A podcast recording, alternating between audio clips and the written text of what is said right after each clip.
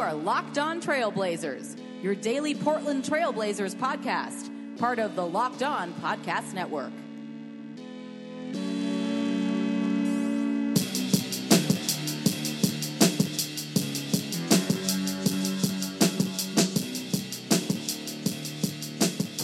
Hello and welcome to a post-Game 1 Locked On Blazers podcast. I'm Eric Garcia-Cunderson. We just watched the Pelicans beat the Blazers 97-95 in Game 1. I'm here with Kevin Pelton from ESPN and Sean Highkin, my boy, from Bleacher Report. What's good? And we are chilling here in the bowels of the Moda Center right now. Watching them tear it down. The Pelicans have 1-0 lead, though. I mean, do we start at the end of the game for this one tonight? Can we call it a somber edition of Locked On Blazers? I think it is a somber edition for Locked On Blazers. I know that there's a lot of you hurting right now that are really bummed about how it went down, the last two possessions not going very well to try and tie the game. Dame missing a shot in the lane, maybe trying to get a foul call there. Wait, why didn't the C.J. McCollum play get left off of this, by the way? Oh, the steal. Because that was bad. It was bad. There were a lot of things that were bad. Yeah, I mean, Jrue Holiday had two. Not only did he kick their ass for he kicked both Dame and C.J.'s butt in this game, and then he gets a steal on C.J. in transition with, 44 seconds left, and then gets the block on Connaughton to basically end the game. Look, am I feeling great about putting DeJounte Murray ahead of Jrue Holiday on my all-defensive teams? No, I'm not. Do you actually have a ballot? I do. Well, unfortunately, you can't take it back. But, I mean, Jrue Holiday made a lot of people. I mean, Anthony Davis had the numbers tonight, but I felt like Holiday, from the very beginning of the game, just really outplayed Dame. I think he had 11 in the first quarter. Or something like he had a lot of, and Dame and CJ, they combined for 3 points in the first half.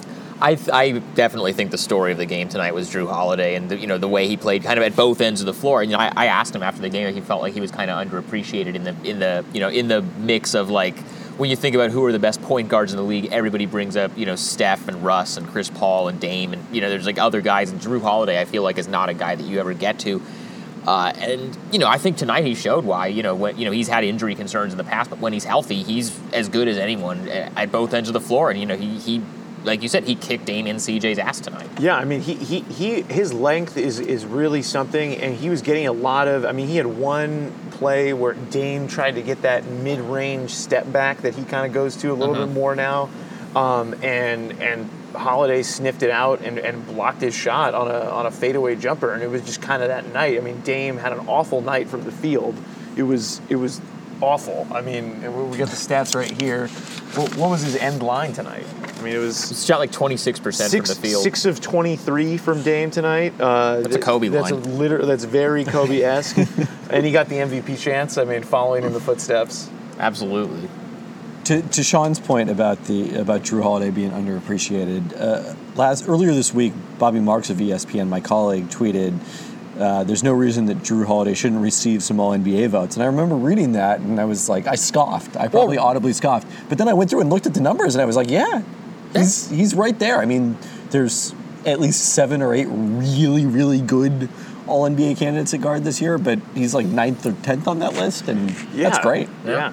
I mean, he proved it tonight. I mean, that was a performance. I mean, that was, I feel like we get it with these guys in the playoffs all the time. Guys like him, guys like Mike Conley, guys like Jeff Teague in the past too. Where they might not be. That's just how deep the point guard position is in the NBA. Is that these guys aren't necessarily all stars, but they can come in here and outplay all stars, and that's what Holiday did tonight against Dame. And CJ talked about I think one of the big issues is Portland, I don't think, at least in the first half, really had an idea of how to attack Davis. I remember one drive when CJ came over the top and he just stopped going because he saw Davis in the middle and there's just nowhere to go there.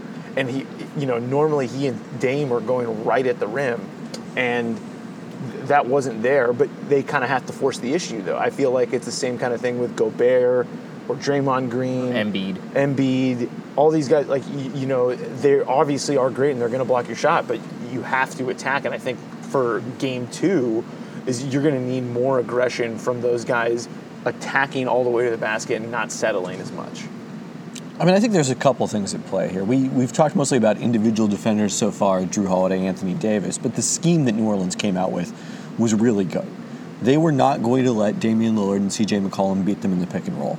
And the way they were going to accomplish that was by devoting two players to the ball handler at any time and either let the roll man run free to the basket or help off one of the Blazers' weaker three-point shooters, most notably Evan Turner. Yeah, he was there. I mean, Rondo was like hanging on the block when he was weak side with Turner. And that, I mean, Turner, I didn't think was necessarily the reason that they lost this game, but it didn't help that he couldn't shoot a three. I think that's, I mean, he was in at the end as well, but Connaughton was also getting some run there. Turner was kind of the trigger man on those late game inbounds plays, but you could see Rondo, and Rondo I thought was, I mean, he had 17 assists tonight, and Davis, after the game, was crediting him with calling out all the plays that Portland was calling. I got to say, I think that's overrated. You think it's overrated? Yeah, I mean... You're not a believer in playoff Rondo? No, not the playoff Rondo aspect of it. The whole calling out plays thing. Because, like, you know, when teams run plays in training camp, they always know what's coming. Yes. They still stop it sometimes, or they still score sometimes, because knowing what's coming doesn't necessarily mean you can actually stop it. Yeah. No, I rewatched the film on those on that last one with the Connaughton play, and I talked to some people. I mean, I asked Terry Stotts about it after the game, and he said, because I thought when Connaughton's diving to the rim and when Myers is diving to the rim, I'm thinking, oh, maybe the call there was get quick to, and, you know, and just try and foul and go from there. But I talked to Terry, I talked to a couple of guys that were on the floor then, and they basically said that they were trying to get a three there, but as you mentioned, it was the Pelican scheme that they knew Portland needed a three. They were up three. They were just Rondo's face guarding Dame over in the left corner, and then two guys go with CJ. If anything, the only like critique I would have on that play is if Turner probably could have held on the ball like a second longer, but then you're also getting into the territory of like he's got the mental clock going off in his head about, oh, I got to get this ball in, and it's more important to get the ball in than to wait for the perfect play, and I think that was kind of the dilemma that he was into at that point. So it leads to a two, and then Holiday with a huge play again. I mean, if he doesn't make that block, I mean, you could get into a foul game and maybe you get another shot. How worried are we about Nurkic the rest of the way in this matchup? I feel like, I mean, this just did not seem like this is the kind of the matchup for him. I thought Zach Collins and Ed Davis both played better tonight when they were in. I mean, you're not wrong about that. I mean, Nurkic had a nice line, 11-11, but he did not.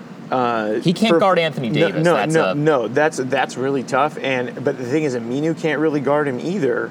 And I think Ed Davis did the best job on Anthony Davis in that second half of it. I think that was a big reason why they made that rally was that Ed was on him most of the time. And shout out to Zach Collins for.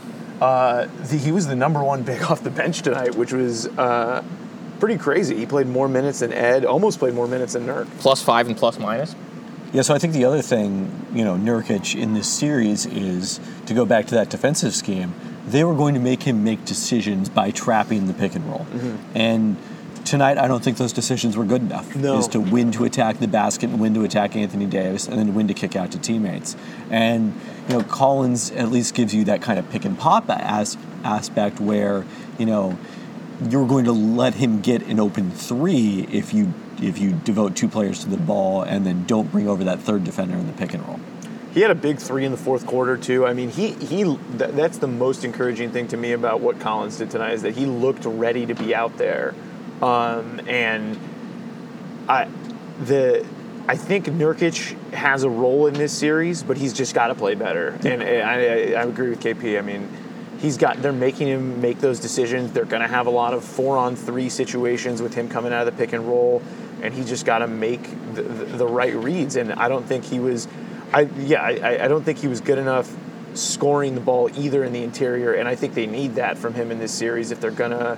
You know, whether it's scoring, making the right passes, because they're going to take away Evan Turner. They're going to make you give the ball to Evan Turner. So you either got to make those layups or find Aminu, and then, Aminu had a tough night tonight as well. It wasn't a particularly good night for him either. So, well, I think the other thing we should discuss is, you talk about those open threes, the absence of Maurice Harkless was felt tonight. Because, even though if you don't necessarily count on him to make 40% of his threes in this series, he did during the regular season. He's clearly a better spot-up shooter than Evan Turner. And at some point, presumably during this series, he's going to be available to the Blazers, and that's an interesting X factor. Yeah, and I mean, that makes game two, obviously, when you have to stop yourself from saying like every game is a must-win in a playoff series. When you're the home team, yeah. When you're the home team and you lose game one at home, I feel like this game two, you don't want to go down 2-0. Going back to their building. You don't. But Rajon Rondo's team did lose in that series last year, but only after he was injured. After he broke his thumb. Yes. I absolutely believe they would have won that series if he hadn't gotten hurt. Yeah. I think Portland, they definitely built some confidence at the end of that game, getting more baskets, attacking the way that the Pelicans were guarding them more. And I think more importantly than anything is that they were able to get more and more stops on Davis, because Davis was just killing him, and he went cold for a little while there in that fourth quarter. But they can't really count on that. They've got to play better, and I don't know what they do about Mirotic, because Mirotic really spaced the floor for them, and he was pulling up from like Ryan Anderson range, like several feet back from the 3-point line a couple times. I like that that's now Ryan Anderson range. I mean, also, let's give Mirotic a lot of credit. This is something that carried over from the last few games of the regular season, after notably he shaved his beard and changed his entire game. And that's the new look. That's the look. If I hadn't gone 4-0 and pick up hoops today, I would consider shaving my own beard to improve my shooting. But the toughness he displayed at the defensive end and on the glass, his rebounding, 4 blocks tonight from Nikola Mirotic. See, I've always thought Mirotic has been a little bit underappreciated defensively. I covered him for 3 years in Chicago. He was never like, there's people just kind of make that lazy assumption, like, oh, he's a white Euro big man. He's kind of soft. He's lazy on defense. No, he's not. I'm not saying he's a good defender by any means or a great defender, but he can stay in front of a guy. He cannot get embarrassed on defense, and when you have a guy like Anthony Davis in there, and then you have on the perimeter, you have someone like Jrue Holiday, just being able to not be embarrassed and not be just completely left on an island out there, like, that's enough. Yeah, but Mirotic, they weren't sacrificing anything by quote-unquote playing small with him tonight. No, it worked out really well, and I think, I also, in addition to those inbounds plays tonight, that I know a lot of people... I don't think we're going to see Wade Baldwin again in this series. I don't like it. It was kind of fun for a couple of minutes when Baldwin got out there for about 3 minutes, but Holiday did pretty well against him in those minutes. And I mean, he was only a -2, but it was because he was only out for 2 minutes. Yeah, that's what I mean. But like, I just don't think that it was. I don't think we're going to see him. I mean, Shabazz didn't necessarily play well tonight either. He had a couple of like really bad turnovers in the fourth quarter.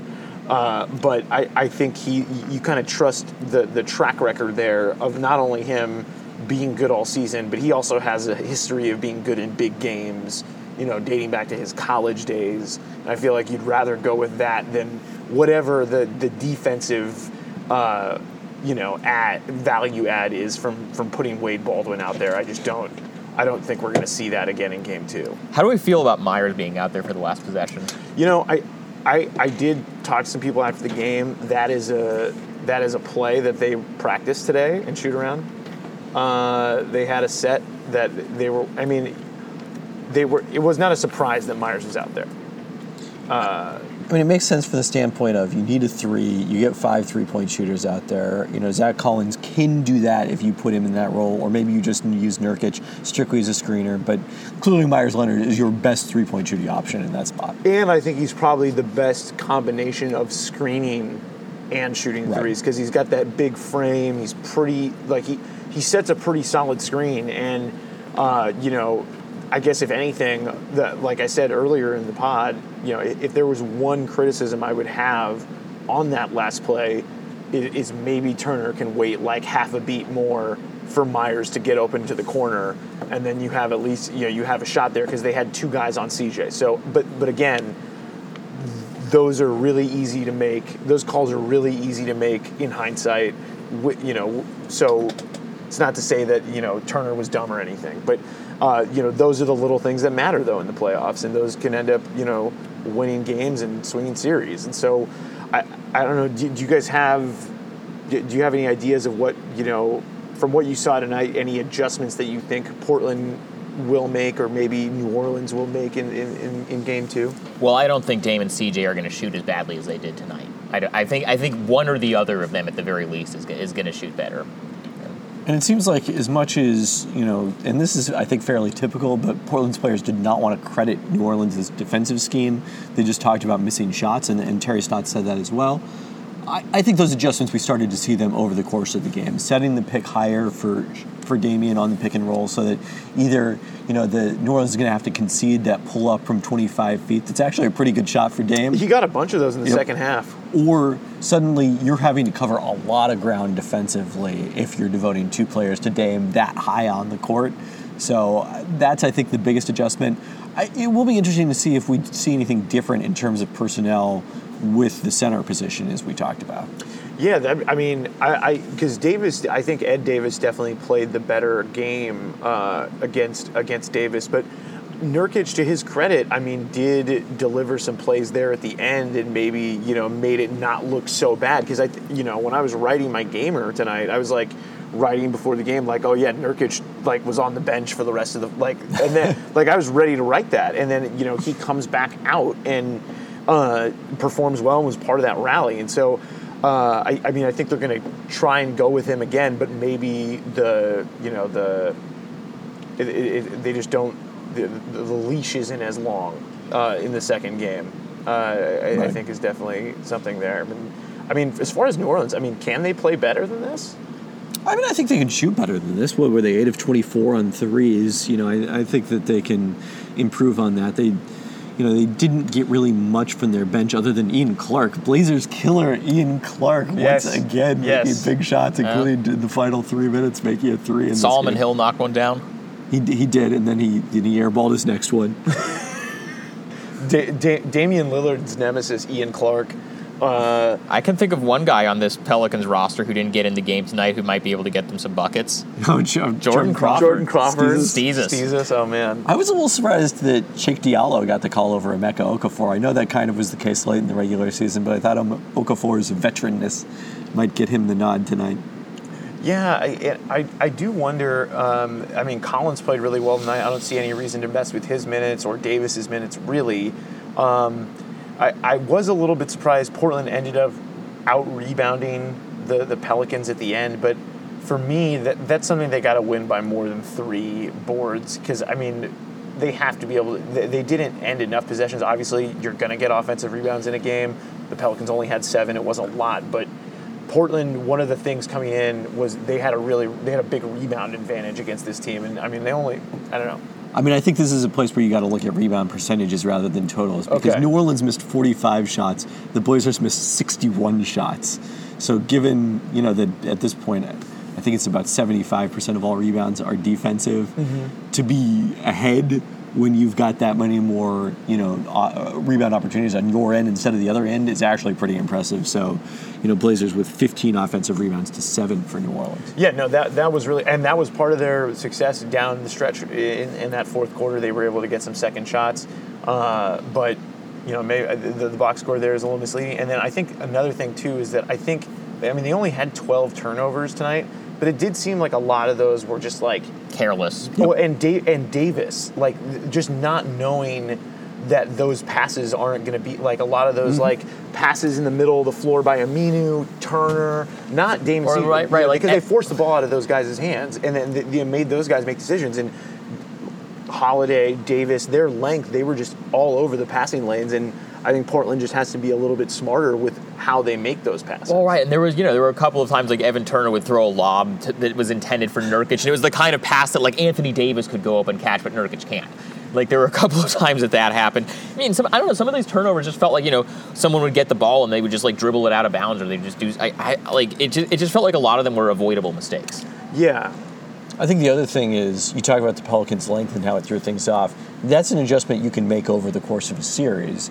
You know, it's different from the regular season when you're not playing, you were playing New Orleans one night and Utah the next. You know, here you're going to lock in against this opponent. Yeah, no, so I mean, that's going to be a big thing is I think for everyone on the Blazers is adjusting for Davis's length, Holiday's length, and you know, even, you know, Rondo, Mirotic, those guys. I mean, they played pretty well tonight as a defensive unit, and I mean, I think Portland will play better. The vibe seems like they're pretty confident in playing better in Game 2, but the Pelicans, you know, saying all the right things that they're not done. They're trying to get one more. I think Anthony Davis was heard outside of the locker room saying, we don't want to come back here. So, you know, they're going to come out firing in that Game 2, and I mean, Dame and CJ just have to play better. I mean, that's the long and the short of it. I just didn't know that Anthony Davis hated artisanal coffee that much. Yeah, I get, you know, Davis, maybe he should have come and played pickup with us today, and maybe he'd want to stay. Maybe he'd want to come back to Portland. But I mean, we're only 2 years away from his free agency. Maybe we can get another Trailblazer. Who knows? Well, you know, that's the other thing. Someone was talking about this series is, you know, Dame hasn't a chance to, you know, recruit Anthony Davis, but right now, you know, Anthony Davis is doing the one that's doing the recruiting. And by the way, we were here at the only road win tonight in the NBA playoffs in the first day of the playoffs. So I would imagine that on a day the Raptors played at home. Yeah. Did the Game 1 curse transfer over? Well, transfer to Portland. Well, I mean, you go back to the last time they hosted a Game 1 in the playoffs. It was Houston in 2009. It didn't go much better than this. It went worse even. It went way worse. This was much better than that 08, that 09 Yao Ming. I mean, they got crushed, but it was the Aaron Brooks series. The Aaron Brooks series, the Yao Ming series, the Meta World Peace series. He was Ron Artest. But I guess the most optimistic way you can look at this, C.J. McCollum and Damian Lillard shot a combined 1 of 15 in the first half, and the Blazers had 2 possessions where they had an opportunity to take the lead in the fourth quarter, in the final minute of this game. That's kind of incredible. No, it is, and they really grinded hard, and I think a lot of the supporting guys tonight did a great job. Collins, Ed Davis, you know, Turner didn't have a great night ultimately, but he had his moments early. Nurkic made some plays. Connaughton, I thought, did a couple things here and there, but you know, they're going to need Shabazz to play better. They just need better guard play. I mean, the backcourt is like the advantage that they have in this series, and if they can't win that matchup, they're not going to go very far in this series. I mean, that because Davis, you're already conceding. They have to win that backcourt battle, and they just didn't tonight. So, you know, credit to Holiday and credit to Rondo, Etuan Moore. You know, lots of great plays tonight. And one thing that was interesting, that maybe it shouldn't have been such a surprise that this happened, but the Pelicans were talking about this before the game, and Rondo said it at shoot-around, is, you know, they don't have a lot of experience together, but you look at this roster of guys, and they've all been in the playoffs, won championships, made deep runs, and I think tonight we also saw that they were just a little bit more ready early on in this one. So I think that's going to do it for anything else. Any Game 2 thoughts before we wrap it up? Any other general NBA thoughts before we wrap this up on the day? How about the Sixers? Yeah, they kicked butt. I mean, I didn't see the tail end of that game because we were here. But how much did they win by at the end? Like 20 plus. So they pulled away. Right. It was a good day for both halves of the Jrue Holiday trade. From Philadelphia to New Orleans. Yeah. See, so like, Holiday's having a great one. The Sixers are having a great one. Dario Saric, who they eventually got. Okay. I mean, and then you look at all the other guys that they got rid of from that team. You know, they're having a pretty good time right now. Holiday, Iguodala from the pre-processed Sixers. I mean, Turner didn't really have a great game and missed some threes. He had that 1 3 that he just that clanked close to the end there in the fourth quarter. He had a bunch of those. So, you know, maybe he makes those, maybe he doesn't. Maybe they get Mo Harkless back, but I wonder if, you know, the Blazers are going to be sending some text to Mo tonight being like, yeah, maybe your knee is feeling better than you think it is. You up, Mo? You up. Hey, big head. Yeah. Yo, you bub it. You know, keep it locked here on Locked On Blazers. Kevin, Sean, It was fun to be here tonight. Obviously, it wasn't as fun with it not being a Blazers win, but I think Game 2 is going to be really good, and I can't wait to see. I think Dame and CJ are going to come out more aggressive, and they're going to come out with a little bit less fear of Davis. But, you know, that's what this whole thing is, though. That Game 1 is always, you know, jab, jab, jab, kind of in the first round of the boxing match to kind of set the tone. So thanks, guys, for coming on. Yeah, this was good. Thanks for having us.